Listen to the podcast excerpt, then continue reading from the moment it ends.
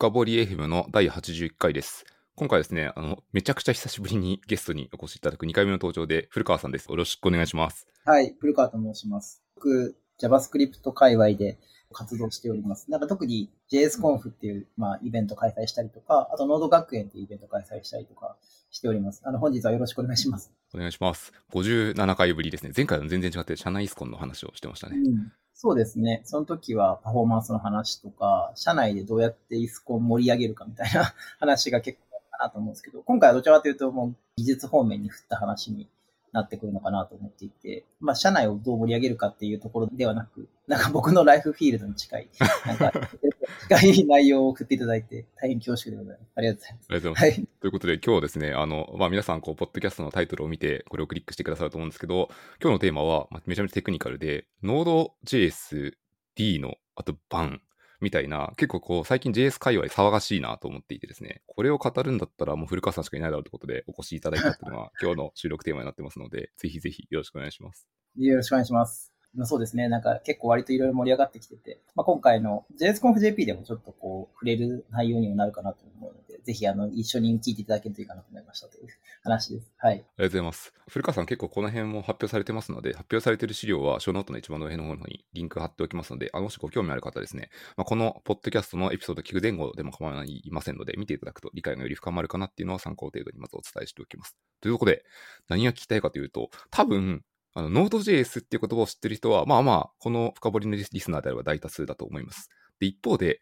まあ D のとバンとかって、人によっては結構なんだ、追いかけてる人だったら気づくと思うんですけど、そうじゃない方はなかなか知らないっていうこともあると思うので、簡単に一応 念のために Node.js D の版とは何かみたいなことを少し超簡単な概要版で聞いてもいいですか？はい、わかりました。いわゆるその JavaScript のランタイムと呼ばれているようなまあものがすべて Node.js D の版に当たるものなんですけど、まあそもそもこうランタイムっていうところとは何かっていう話からちょっと入らせていただくと、JavaScript 自体は ECMAScript と呼ばれている標準化された Web の仕様がありまして、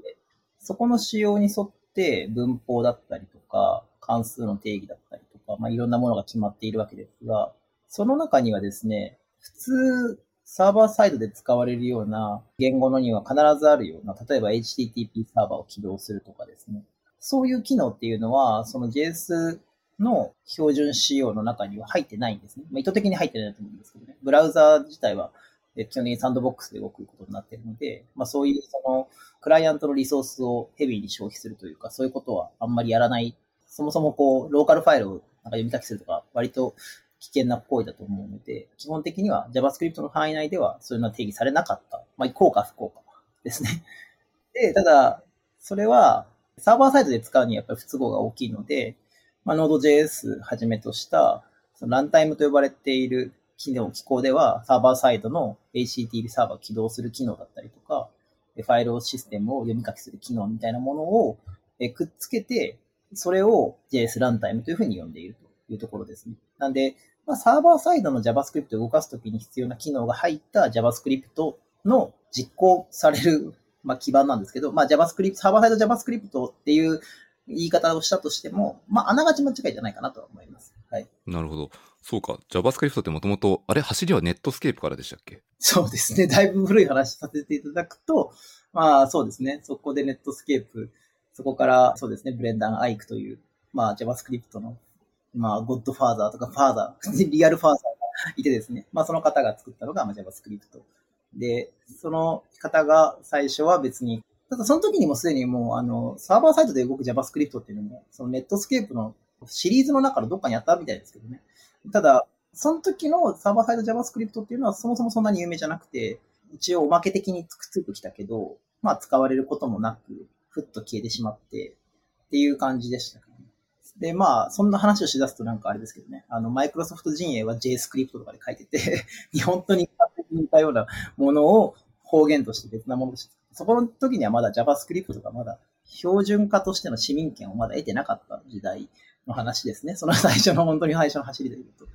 そうですね。すいません。めちゃくちゃ昔話をしちゃいました。 Netscape は、あの、一種の、まあ、一つのブラウザーですからね。ブラウザーの上でのことをメインとすると、当然サーバーサイド側のコードは、おっしゃる通り、あ、まあ、あるかもしれないけど、そんなに重視はしないっていうのはめちゃくちゃ納得感がありますね。そうですね。ブラウザーの対してのなんか、まあ、機能の一つでしかなかったんだと思いますね。なんか、えっ、ー、と、ちょっとしたことをする。特になんか、マウスの周りをキラキラ回るとか、よく あの、この前の深掘り FM でも、フロントエンドとかで話されてた時にもあったなと思ったんですけど、そういうことやるときに、まあ、ちょっとしたリアクションするときの、まあ、おまけ的な部分が少し強かったのかなと思いますけど、ね、まあ、スクリプトででしかないですし。ありがとうございます。で、ちょっと戻っていくと、ということで、その、もともとはクライアントサイドを重視だったものに、サーバーサイドに必要な、まあ、ファイルシステムを書き込むような機能とかをくっつけたのがサーバーサイドの JS であり、で、Node.js と Dino と Vim は、サーバーサイドの実行環境、まあ、実まあ、ランタイムだから実行する環境丸と、そのそのものとか全てを指すと思うんですけど、の全部一つであると理解すればいいんですかね。そうですね。それぞれがちょっとした別々にバラバラの特徴はあれど、えー、とそれぞれ全部 JavaScript ランタイムに当たります。ちょっとあの、めちゃくちゃ当たり前なことをあえて聞いておきたいと思うんですけど、とすると、例えば、まあ、エクスプレスみたいな Web サーバーを立てる場合って、同じ JavaScript のファイルに対して、例えば、Node だったら Node ってコマンド打つと思うんですけど、Dino とか Vim は別のコマンドを打ちますと、これを実行すれば動くものってことですか？えっ、ー、とですね、そこはちょっと、Node.js、その先ほど言ったそのサーバーサイドランタイムと言われているものには、共通のその API 仕様があるわけではないので、例えば HTTP サーバーを起動するにしても、Dino 用の HTTP サーバーの機構があって、バンだとバンでバン用の HTTP サーバーの機構があって、それぞれ若干 API 違うんですよね。まあ、すごく似通っているんですけど、若干 API 違いますと。Node.js ももちろん違いますと。いうふうになったときに、やっぱ Express っていうのは Node.js が起因として最初にあったサーバーなので、Express を Node.js サーバーから動かすってことは、えー、できますと。まあ、それはもうそ、そもそもそのために作られているものでできます。で、その後、後出しで D の版が出てきたときに、彼らが取った戦略が、Node.js と互換の API を用意することで、まあ、D の盤上を動かせるようにしようということを今やってます。なんで、現時点でどこまで動くかちょっと僕も詳細は把握しきれないんですけど、おそらくエクスプレスは Dino とか BAN とかでも動くようになってると思います。ただ逆に言うと、共通の互換性のある API が提供されていない、まだその、例えば、細かいところで言うと、こうプロセスを立ち上げるとかですね。あの、あと、ファイルを読み書きするって言った時にも、例えばその、エンコードの仕組みもちゃんと用意されて読み書きされる仕組みとか、そういう細かいところのコーナーケースとかをついてきているような NPM モジュールが全部 D の盤上で100%動くかっていうと、今のところ多分動かないとは思います。多分エクスプレスみたいなメジャーどころはおそらく抑えてんじゃないかなと僕は思いますけど、はい。なるほど。じゃ互換ライブラリーをまあ API を提供していくっていうのはあるけど、それはおそらく大多数ノード側で使われているマジョリティのあるライブラリ、マジョリティなライブラリとかを優先して動かしているので、まあ、ニッチなものはだんだん、まあ、徐々に増えていくかもしれないぐらいな今の状況ってことですね。そうですね。今のところはおそらく人気度の高いライブラリ、Next.js とかですね。あとは、ビートみたいな、えー、とものから最初に動かしていってっていうようなことを、まあ、バンの方にマイルストーン書いてあって、そこにはそういうふうに書いてありましたね。今日はディノで、あの、同じく Node.js コンパティビリティというか、その、互換性を上げましょうっていう活動をやっていて、そこには、なんか明確にこのモジュールを動かそうっていうのが、もしかしたら詳細にはあるのかもしれないですけど、僕が把握している限りでは分かってなくて、ただ80から90%ぐらいのライブラリーは全部 Dino で動かすようにできるようにしたいと、まあ、いうふうに意気込みは書いてありましたね。ありがとうございます。あともう一点、あえて聞いておきたいことがあるんですけど、まあ、JS 会話だと、あの、標準というもので、ECMAScript っていう言葉が出てきますと、ECMAScript。これと、Node.js とか Dino とか BAN みたいなランタイムの関係ってどういうふうに解釈をすればいいんですか ?ECMAScript は単純にその文法だったりとか、あとクラスとか呼ばれているものだったり、あと、まあ、一部標準 API があるんですけど、結局そこの中には、先ほど言ってたようなサーバーサイドで使うような機能みたいなのは存在しないので、その部分がまあごっそり抜けているというか、まあそもそもその、それが必要なかったんですよね、JavaScript。つまりその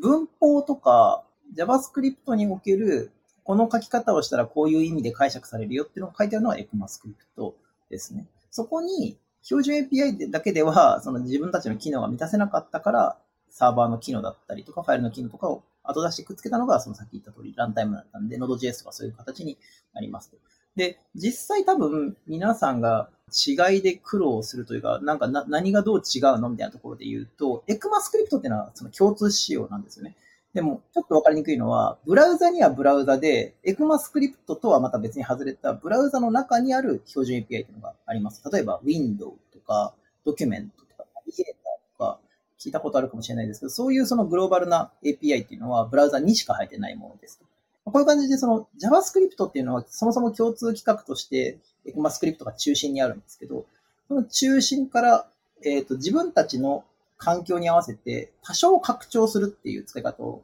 まあ、ブラウザは基本的にそうやってやってるんですよね。まあ、それと同じ形で、サーバーサイドに合わせて多少拡張しているっていうのが Node.js とか Dino とか b a n ですね。でなんで、その JavaScript 自体は、そもそも基本、そいつだけでは、JavaScript の共通規格だけでは、おそらく何もできないというか、まあ、計算しかできないんですよ。1たす1は2とか、文字列を連結するとか、そういうことはできるんですけど、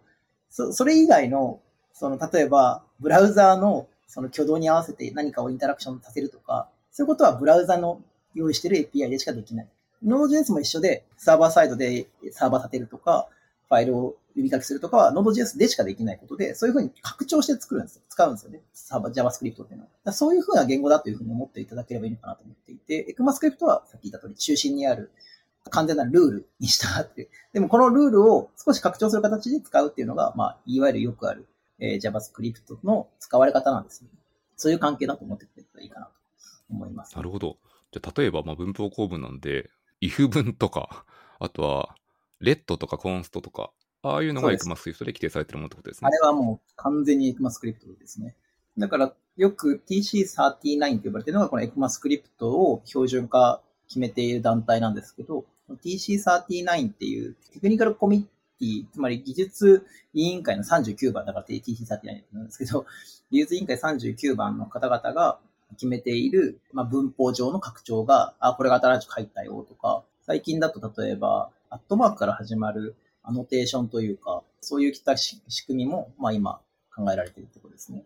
まあ、いろんな拡張仕様、仕様の中で新しい文法を決めようみたいなのをやるのが、まあ、よくある TC39 の活動になってますね。ありがとうございます。だいぶ脱線してしまった、あの、エクマックスクリプトとの関係を聞いちゃったんですけど、今日のテーマは、はいはい、あの、3つのランタイムの話なので、今日はこれから1個ずつちょっと聞いていきたいと思うんですけど、Node.js って、まあ、実は超、なんだろうな、めちゃくちゃ新しいわけ例えばこう Java と同じぐらいの年齢というか30年前からあるものではないので、古川さんはあの多分生まれた当時からほぼほぼ知ってると思うので、まあ、Node.js ってどんな経緯で生まれてきたのみたいな。あはいはいはい。なるほど。Node.js が生まれた時の話ですね。そうですね。その辺ちょっと聞いてもいいですか？そうですね。Node.js 自身は、えっ、ー、と、まずですね、Node.js の本当にバージョン、えっ、ー、と、0.0.1というか、それぐらいのやつは2009年の春頃に生まれてるんですね。で、その後で、2009年の秋頃になった時に、華々しく JSConfEU と呼ばれている JavaScript のカンファレンスで、まあ、その時は Node.js 結構話題だったんですけど、バーンとデビューします。でそこから2010年、2011年と、まあなんかこう、Windows の対応だったり、だったりがこう、踏まえて、2011年ぐらいにノード学園祭で、当時オリジナルオーサーだった、今 D のを開発しているライアン・ダールさんが日本に来るということが、まあ一つありました。で、そもそもなんでその、それを作ったの？っていうのもそこの辺のあたりに書かれてはいるんですけど、なんで作ったかというとですね、ライアン・ダールさんは昔 Ruby で開発をしてたということが多くあって、その時に、やっぱり JavaScript を書くっていうタイミングと、Ruby で何かをするっていうタイミングで、結構やっぱりコンテキストスイッチというか、自分の頭の中で何か切り替えなきゃいけないことが多かったということが発生していましたと。で、フロントエンドの人とバックエンドの人っていうのはもっと協調コラボレートしていかなければいけないっていう段階において、そういうコンテキストスイッチをなるべく排除してみたらどうだ、どうなるだろうかという、まあ、いわゆる思考実験的な部分が若干あって、じゃあ V8 と呼ばれている Chrome に中に入っている JavaScript エンジンがサーバーサイドで動いたらどうなるだろうっていう、まあ、これもまた思考実験の中で、まあ最初は Node.js と言われてなくて NetV8 って名前が最初だったんですけど、NetV8 として最初0.0.1を作って、NetV8 からもうちょっといい名前あんじゃないみたいな名前、話があって、Node.js という名前に切り替わって、まあ、JSConfEU でデビューするという感じです。つまり最初の、えー、生まれた経緯は、バックエンドの書く人とフロントエンド書く人のコンテキストスイッチを限りなく少なくするということが目的の一つだったっていうところですね。聞く話によると、その頃、ちょうど Web2.0 時代、2009年ぐらいなんで なんですけど、その時に彼がファイルをアップロードする機能を作ってたんですって。で、ファイルアップロードするって結構単純に作れると、まあそんなに難しくなさそうに思えるかもしれないですけど、なんか進捗を出すとか、なんかこう、途中でキャンセルできるようにするとか、いろいろ考えると、実は結構イベントドリブンな仕組みになってまして、それはそのサーバーサイドに逐一今どれぐらい上がってるって聞かなくてはいけないから、そんなことを、なんだろう、Ruby とかでやろうとすると結構大変なんですよね。毎回毎回そのちっちゃいリクエストを送ってみたいなことやんなきゃいけないし、それ何回リクエストはじ、なんかさばかなきゃいけないんだろうってことになるんで、なんかこういう機能を実現するのには Ruby じゃダメだろうというふうなのもちょっと彼の中ではあったらしいですね。だから、今の Node.js の中にあるイベントループモデルとか、そういうところは多分何か自分実際でやってたところで発生した問題を解決するためにいろいろ生まれているのかなというふうには思いますね。ちょっとだいぶマニアックな話ですけど、これ。多分おそらくこの、この方向で行きましょう。はい。あの、多分あの、この辺が好きな人というか、この辺を知りたい人は結構いると思うので、ちょっとあえて、そうです。ちょ、また本題からもう一回脱線しちゃうんですけど、これも一応言語の定義として聞いておきたくて、今、古川さんおっしゃっていたイベントループモデル、イベントループって言葉って、まあ、JS 好きな人だったらどっか絶対勉強してるんですけど、簡単にこれも何かっても聞いてもいいですか？はい。えー Node.js だけではなく、ブラウザとかも全部イベントループモデルではあるんですけど、まあ、要は、その、まあ、イベントループモデルじゃない他のプログラミングの実行モデルで言うと、例えばスレッドを起動して、スレッドの中で何か処理をさせるっていうモデルもいろいろあったりすると思うんですけど、Node.js とかをはじめとするブラウザもそうですけど、基本的には一つのメインスレッドと呼ばれているスレッドが動いていて、そのスレッドが何かしらイベントを感知して、そのイベントに基づいた処理を行い、終わったらまたそのイベント待ち受けるっていうような動きをし続けるのがイベントループモデルですね。例えばで言うと、HTTP サーバーを起動してますと。リクエストが発生したタイミングで、イベントループモデルがリクエスト発生したことを検知して、リクエストの処理をします。で処理している中で、例えばデータベースに何かしらリクエスト投げたりとかですね、もしくは外部 HTTP サーバーに何かしらリクエスト投げたりとかすると思うんですけど、そのタイミングでもまたなんかリクエスト投げて、で、それが終わるまではまたイベントループがまた戻って、何かのリクエスト待ち受けるって状態になっていて、つまりそのデータベースとか、その HTTP サーバーに対して何かリクエストを上げてる間は、イベントループっていうのはずっと起動していて、他のリクエストさばけるような状態になってるんですよ。で、なんか、処理が差し込まれたらそのタイミングで処理をして、で、また戻るみたいなことをするので、まあ一つしかメインスレッドはないんですけど、スレッドを複数起動するよりかは、一つのメインスレッドの中で、まあ、細かく、えっ、と、イベントを処理して、また戻って、イベント処理してまた戻ってっていうことができるような、えー機構になってます。まあ、エンジン X とかも同じような機構ですかね。エンジン X、まあ、ブラウザも同じような機構。で、Node.js もそうっていう。で、まあ、一方、それがまあ、えっ、と、ポイントの一つなんですけど、弱点もあって、弱点は、スレッド占有されちゃうと、その間何もないっていうのがあるんで、例えば、例えば動画コーデックとかで、なんかものすごい CPU くくるとか、まあ、もうちょっと身近な例だと、Node.js によくありがちな、あの Next.js とかでやってるサーバーサイトのレンダリングとかやろうとすると、HTML の文字列をガーッと作んなきゃいけないんで、その時に文字列をすごくたくさん拾ってきては連結させてっていう処理をしてるんですけど、その処理はもう完全にブロッキングする処理になってますね。なんで、まあそういう処理には、実は Node.js はあんま強くない。まあよよくやられてるけどあんま強くないっていう側面はある。あの、有名なやつだと JSON.path とかも、あれもブロッキングでしたっけ？ああ、そうですね。JSON.path もブロッキングです。JSON.path は JSON がでかければでかいほどブロッキングしちゃうっていうのもあるし、もうもっと言うと4分でぐるぐる回すのも全部ブロッキングなんで、そのブロッキングしてる時間をゼロにするっていうのは結構難しいですね。まあ、ほぼ無理だとは思っていいいいかなと思うんですけど、その度合いの問題で、4分で10回回るぐらいだったらまあ大したことないと思うんですけど、それが100回、1000回とかになったり、まあ1万回とかになると、まあブロッキングの時間どんどん長くなっていくっていうのはあります。JSON パースも JSON のファイルサイズがそんなでかくないのだって問題ないんですけど、それがなんかもうめちゃくちゃでかいと。なんかとにかくその、なんか、なんだろうな、特定のクラウドサーフなんか Amazon とかが返ってくる、そのレレスポンスのデータとかってめちゃくちゃでかかったりとかすると思うんですけど、そういうデータをパースしなきゃいけないとかになると、まあ結構でかい時間ブロッキングしちゃうっていうのがあるっていうところですね。ブロッキングしちゃうと、その間リクエストも受け付けられないし、他の処理も何もしなくなって、まあそこが弱点ですね。Node.js はじめとして。まあいろんな、すべてそうです。D も BAN もそうですし。これ、この話を聞いてると、きっとリスナーの方は絶対疑問に思うことがあって、この弱点まあまあ大きいじゃないですか。にもかかわらずイベントループモデルが採用されて、これだけ結構 Node.js って、まあ、かなり流行ってるというか、それなりにシェアを持ってる言語でもあるので、なんでこんなにこう伸びてるんですかってみんな疑問に思うと思うんですよ。な、なんでこんなに伸びたんですか？いくつかポイントあると思うんですけど、まず一つはですね、まあそのイベントループ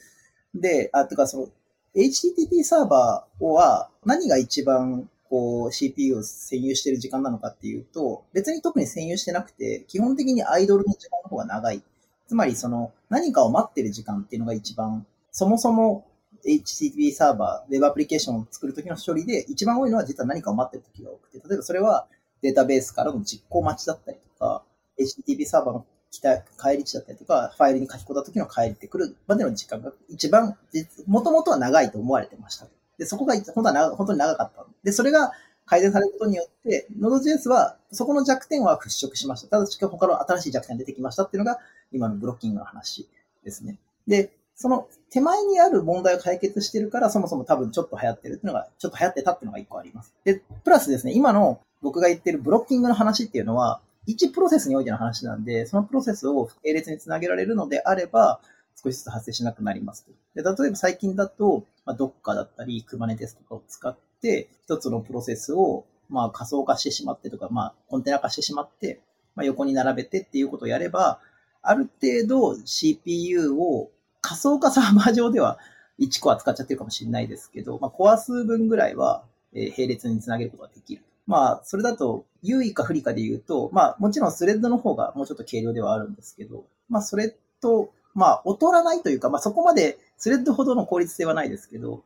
まあ、それでもまあ、弱点をなるべくカバーできるようなインフラのツールだったり、そういうものが出てきている、増えてきているっていうのも一つのポイントかなとは思いますね。なので、今のアーキテクチャとしても合ってきてるし、まあ、かつその弱点であった部分も他の方法で軽減できている感じがしています。確かに1コンテナ1プロセスみたいなのってめちゃくちゃスケールしやすいですし、 Node の動きとすごく合ってるような印象ありますね。そうですね。かつあれですね、エンジン X も確かのコンフィグレーションの方で CPU 数とかプロセス数かを選べるようになっていて、まあ、推奨されてるのは CPU と同じぐらいとか、あれオートもあった気がしますけど、とかでやると同じ感じでまさに CPU を使い切るようにやるので、この辺のなんか理解もすごい合うなって気がします。そうですね。うん。ありがとうございます。古川さん、あの、終わらない自信が出てきました。早く先に行こうと思います。終わらない自信が出てきました。はい。次にノード JS はなんで来たんですかっていうところで、あと、ちょっとこれも、これも聞いておかないといけないな。ノード JS の説明の中で、あの V8 っていう言葉、もともとネット V8 って言葉あった通りだと思うんですけど、この V8 っていうのも何者か聞いといていいですか？はい。あの、これ多分、あの、本題であるバンの話とも絡めて話すと本当は分かりやすいかなと思うんですけど、まあ、V8 自身は、えっと、まあ、そもそもブラウザの Chrome っていうブラウザの中に入っている JavaScript エンジンです。そしたら JavaScript エンジンっていうのもちょっとまた難しい概念ですね。さ、さっきの ECMAScript っていうのが仕様です。基本ルールです。言いましたけど、この基本ルールを解釈して実行して計算するのが V8 になります。でも、その V8 の中には別にその JavaScript をの文法とかを解釈して実行してるだけに過ぎないので、例えば、えっ、ー、と、関数の呼び出し先が例えば HTTP サーバーを作るとか、そういうことをするのが Node.js のレイヤーになってくるんですけど、その手前にある、その JavaScript で書かれている内容を解釈して実行するということをやってくれるのが V8 そうになっています。で、先ほど言った通り、Node.js とか Dino っていうのは、この V8 と呼ばれている JavaScript エンジンを採用していて、それなりに高速ですというふうに言われてるんですけど、版は JavaScript Core と呼ばれている Safari が使っているエンジンの方を採用していると。で、まあ、ここがちょっと二つとも特徴的なところなんですけど、これちょっと喋っておきたかったなと思ってるので、ちょっと丁寧に話しておくと、V8 ってさっき言った通り、JavaScript を解釈して実行するための機構です。解釈して実行するって言いましたけど、簡単に言ってるだけではなくて、本当は中で何してるかというと、JavaScript って、まあ一応構文なんですよね。その構文っていうか、その、その何かしらの文法に沿った内容。この文法に沿った内容をパースする。つまりその中に何が書いてあるか認識して、まあ、それを構文ツリー、AST と呼ばれているツリー上にこう組み上げて、そのツリー上に組み上げたものから、バイトコードを生成する。一番難しい話ですね。まだバイトコードと呼ばれている、えっ、ー、と、中間言語を生成し、その中間言語から機械語、つまり0101まで表されるような、実行するものを作り出して実行してるんです。これが全ての JavaScript エンジンがやってるプロセスです。だから、内容をパースして、機構図を作って、バイトコードを作って、そこから機械語を作るという、この流れです。で、そのバイトコードを作って機械語を作るところに、ここに最適化の余地がある。もともとはバイトコード、そのまま実行してもいいんですけど、これを、これをそのまま実行することをインタープリター、なんですね。これがそのまま実行されてしまう。で、インタープレーター何が悪いかっていうと、JavaScript は動的片付け言語と呼ばれているものなんで、実は中のオブジェクトが何なのかっていうのを特定しないまま実行してるんですよね。つまりメモリのアロケーションとかも最適化されてなくて、どれぐらいメモリをアロケートしたらいいかとか、そういうのは過去がない言語だとわかんないんですよね。これが int32 で使おうとしてるっていうのは、人間はなんとなく変数名とか使われ方とかから推測はできるんですけど、JavaScript エンジンは推測はできないので、実際使っている最中にどうやら実行結果を見ていくと、トレースしていくと、こいつはおそらく int32 ぐらいの、しかも特にそんなに32ビットも取らなくていいようなサイズのインテジャーなんじゃないかっていうことを推測するわけですね。でそういうことを推測していって、徐々にメモリアロケーションサイズとかを最適化していくとか、あと、これはクラスとしてメンバーにフーバーとかを持ってるけど、バズっていうのは持ってないなとか、そういうなんかこう細かいことをこう考えて、そのそのタイミングを最適化していくんですよね。で、結果として最適化されていくと、機械語がどんどんどんどんチューニングされて速くなっていって、それが JavaScript が高速化していく原因なんですけど、まあそれによってかなり速い状態になっている。で、この高速化していくっていうやり方を、まあ車のギアに例えるとですね、車のギアって1段ギア、2段ギア、3段ギア、4段ギアとか、まあ 4, 4速マニュアルはありますね、特に。はい。マニュアルは4速ぐらいあります。V8 は3速ありますという感じですね。3段変速ギアですね。1段階目が、さっき言ったバイトコードをそのまま機械語にしたもので、2段階目は、そのバイトコードを機械語にするときに、ちょっとしたチューニングをしたもの。で、3段階目は完全にチューニングしたものみたいな感覚で言っていただければいいかなと思うんですけど、まあちょっとこう、車のギアもそうですけど、ギアって1速の方が加速は速いんですよね。でも、最高速は3速の方が速い。これと多分完全に JavaScript のエンジンも一緒で、1速の方が早く起動して早く実行できるんです。ただ、計算、最終的に計算が終わるまでの時間で言うと、最後の3速の方が早い。最高速はそっちの方が早い特徴があります。で、これは JavaScript で例えると、そのいろんな サイトサービスにおいて、たくさんいろんな JavaScript 記述があるので、どういう JavaScript が書かれているかによって、それがもうコースに近いんですね。その、えっと、レースにおける。なんか例えばダートコースなのか、本当に直線多いようなコースなのかみたいなことに近いので、ギアっていうのをこう、カリカリ切り替えながらやってってるんですよね、今、あの JavaScript のエンジンは。で、Chrome の V8 が3速あります。Node.js とか Dino は3速のギアで戦っています。で、バンは4速ありますっていう感じですね。4速あって、ギアが多ければ多いほどいいのかとか少なければ少ないほどいいのかっていうのは、これはもう車と一緒のかあの議論になってまして、多ければ多いだけ重かったりとかですね、故障もあったりとか、まあ、あとギア切り替えなきゃいけないタイミングがどうなのかとか、いろいろ細かいところもありますし、ただその代わり逆にその、完璧にちゃんと路面状況が把握できて、それに合わせたチューニングがしやすいというのが、まあ、4速あるやつで、3速ある方は、別にそこまでのこう考えなきゃいけないことは多くないけど、その代わり細かいところには対応でききれないとか、そういうことがあったりするので、まあ、どっちがいいかっていうのは一致が言えないんですけど、ちょっとその中で採用しているエンジンの違いっていうのが、まあちょっと特徴的なところがあるっていうことですね。なんかすごい オタクの早口みたいになっちゃった。あの、まあ、今、そうですね。言われてることは、ちょっとコンピュータサイエンスをかじったことがある人だと、例えばこう C 言語とかをコンパイルして何かを生成するときに時に、結局あのパースして構文義を作ってってことをやっていくので、同じようなことを、まあ、動的実行中にやっていくみたいなことをやられてるわけですよね。も、もちろん、あの、その通りです。はい。だから、基本的にコンパイルして実行してっていうので、それで言うと言語としては、まあ、C 言語とかと一緒なんですけど、ただ、あの、途中途中にやっぱり中間言語であるバイトコードがあったりとかするので、まあ、そのあたりの、えっ、ー、と、バイトコードから機械語に置き換えるところを最適化するためにっていうのをやってる。これが、僕は、そのさっきの Node.js の話じゃないですけど、ちょっと不思議は不思議な、不思議は不思議っていうのは、この動きって、あの、ブラウザだとめちゃくちゃワークするのはわかるんですよ。ブラウザだと初期起動をめちゃくちゃ早くしなきゃいけないとかあるじゃないですか。最初の HTML とか JavaScript が表示されるまでの時間をいかに短縮化するかみたいなことをみんながみんな考えてるから、おそらくこの機構なんです。この一足目がめちゃくちゃ早くて、その代わり徐々に来てっていう。でもサーバーサイドって基本起動しっぱなしにしているような気がしていて、で、そういう状況において、本当にこの機構の方がサーバーサイドの言語として合ってたのかというと、まあ、ちょっと疑問はあるんですね。それで例えば Go とか Go とか Rust とかですね、まあそういう最初から機械語で結果が出てくるようなものの方が、おそらくは最適化されやすかったはずなんですけど、まあ多分おそらくパフォーマンスのことがいいというよりかは、先ほどの開発者としてのコンテキストスイッチ、これを減らす方がおそらく、えー、先決だと思ったのかなというところですかね。なんかアーキテクチャとしては、若干ここに Node.js が入るのは、実は全体から見るとミスマッチではあるんですね。ブラウザではワークするだろうけど、ここにこうやってあるんだな。さっきの JSON パースブロッキングしちゃうっていう話もありましたけど、そういうところと似てて弱点は弱点としてあるんだけど、そこはあんまり気にしないようになりながら今発展しているっていうところが面白いなと思ってますね、非常に。なんか今の話を聞いていて、なんかまた時代の揺り戻しがあるような気がしていて、これってあのエッジワーカー、クラウドフレアとワーカーとかとはすごい相性いいですよね。素晴らしい意見ですね。いや、俺が言いたかったことで。あの、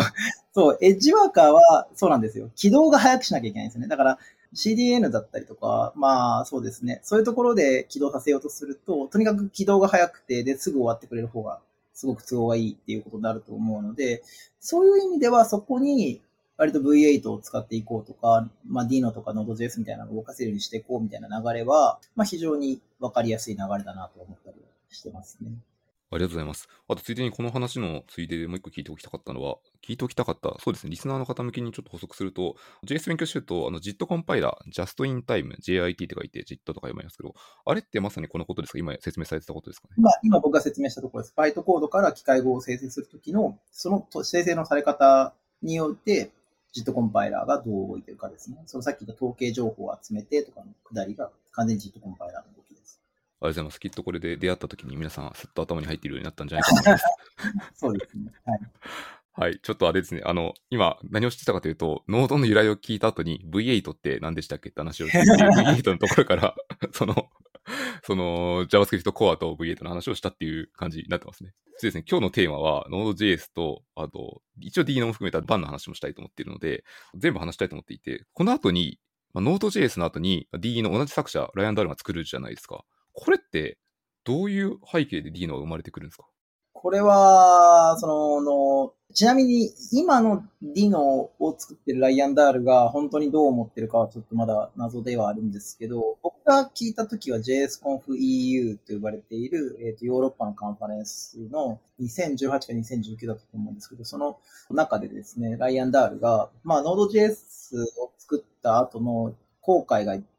10個ありますって言って、10リグレッションポイントだとか、なんかなんかその10個の後悔っていうタイトルで発表してたんですよね。で、その時の後悔っていうのが、例えば Node.js は、まあ、モジュールのシステムって呼ばれて、CommonJS とかって呼ばれている、まあ、えっと、Node.js の中で Require とかですね、なんかその、どっか別なところにある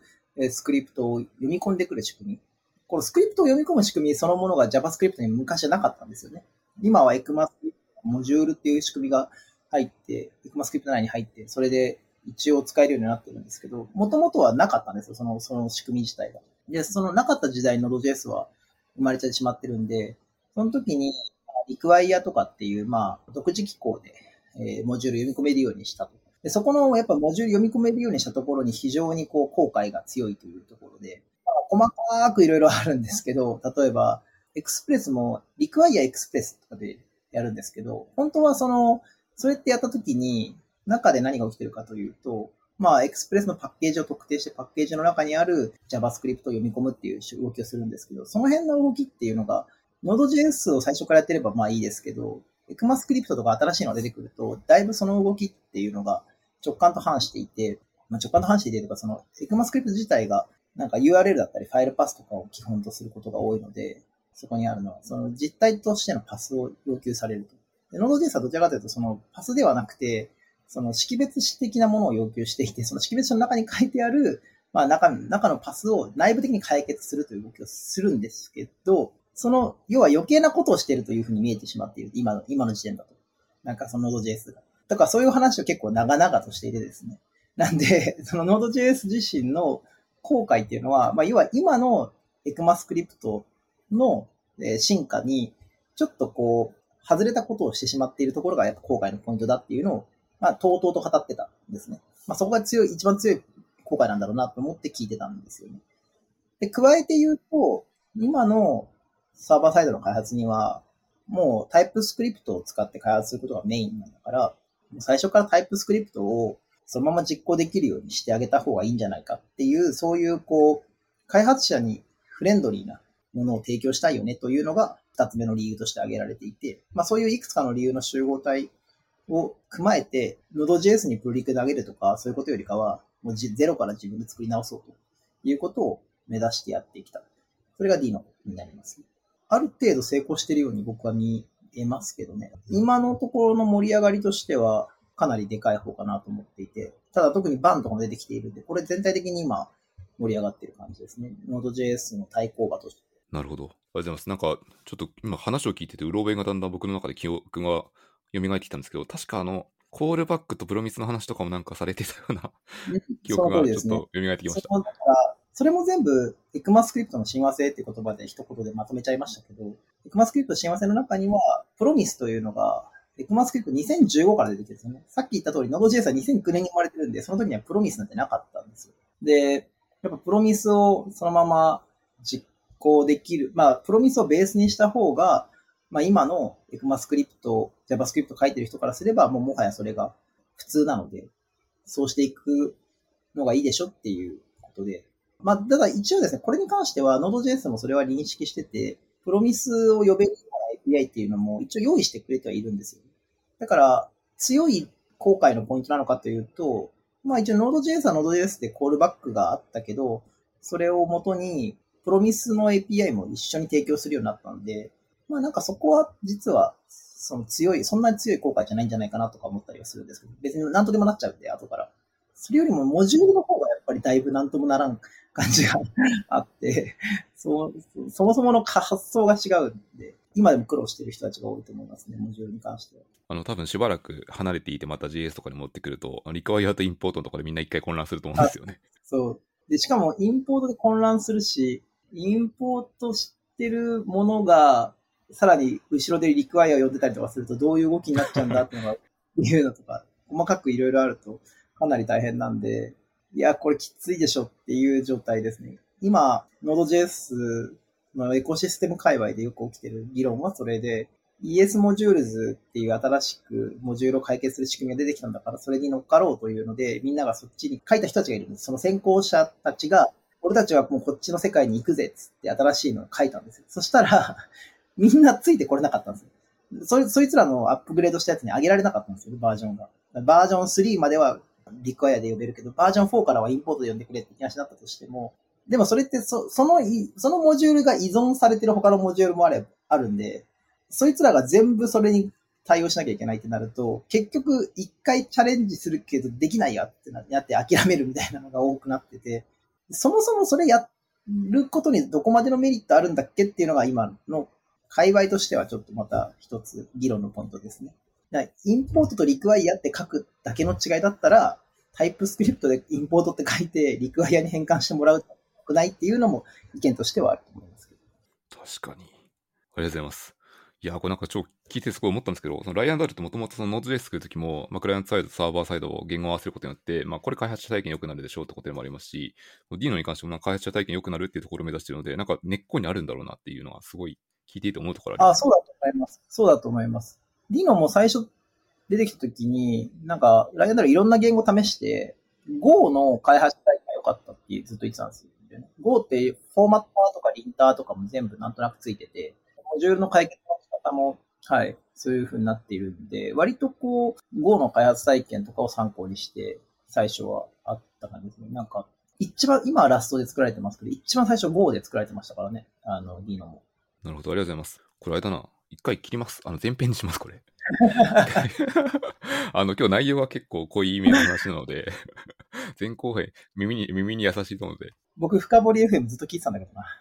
こんな話じゃなかったとして。今日は結構濃い、濃いめなので、はい。一回前編ここで聞きたいと思います。じゃあ、の前編を切るというところで、もしあの、古川さんの方からリスナーの方に何か伝えたい宣伝メッセージとかあればいただければと思うんですけど、何かあります ?11 月26日に JSConfJP という、JSConf の日本版が